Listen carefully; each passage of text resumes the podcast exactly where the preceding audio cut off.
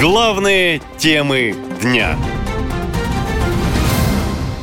Почему отменили ротацию мобилизованных? Власти отказались возвращать военных до конца СВО. Мобилизованные в прошлом году пока домой вернуться не смогут. Как заявил глава Комитета Госдумы по обороне Андрей Картополов, ротация на фронте сейчас не предусмотрена. Они вернутся домой после завершения специальной военной операции. Ротация никакая не предусмотрена. Им положен отпуск за каждые шесть прослуженных месяцев. Они сейчас в эти отпуска и уходят. Весной президент подписал указ о предоставлении военным отпуска на 14 дней раз в год. Но оказалось, что отпустить солдата с передовой даже на сутки готовы далеко не все командиры.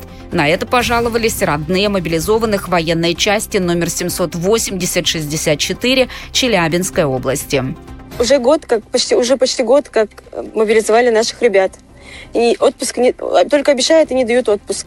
Пожалуйста, дай, дайте разрешение на отпуск мобилизованным в Челябинской области.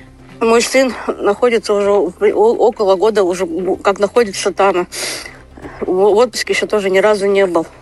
Дайте, пожалуйста, сыну моему отпуск. Ему там тоже очень тяжело, он устал.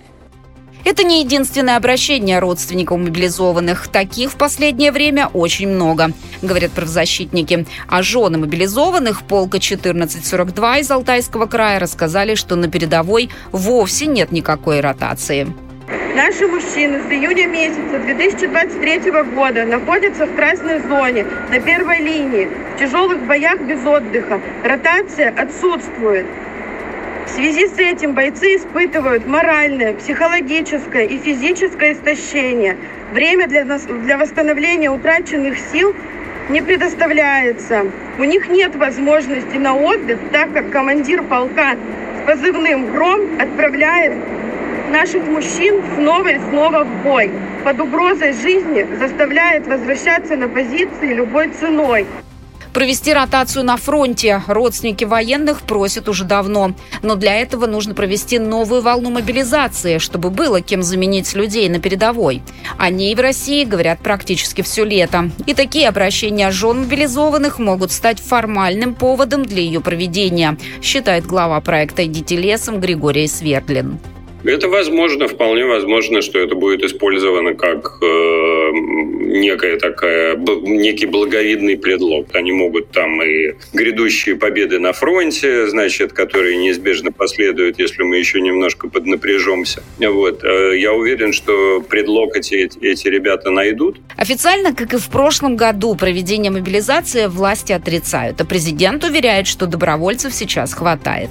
Сегодня утром доложили, 300 тысяч подписано контрактов э, людьми, которые...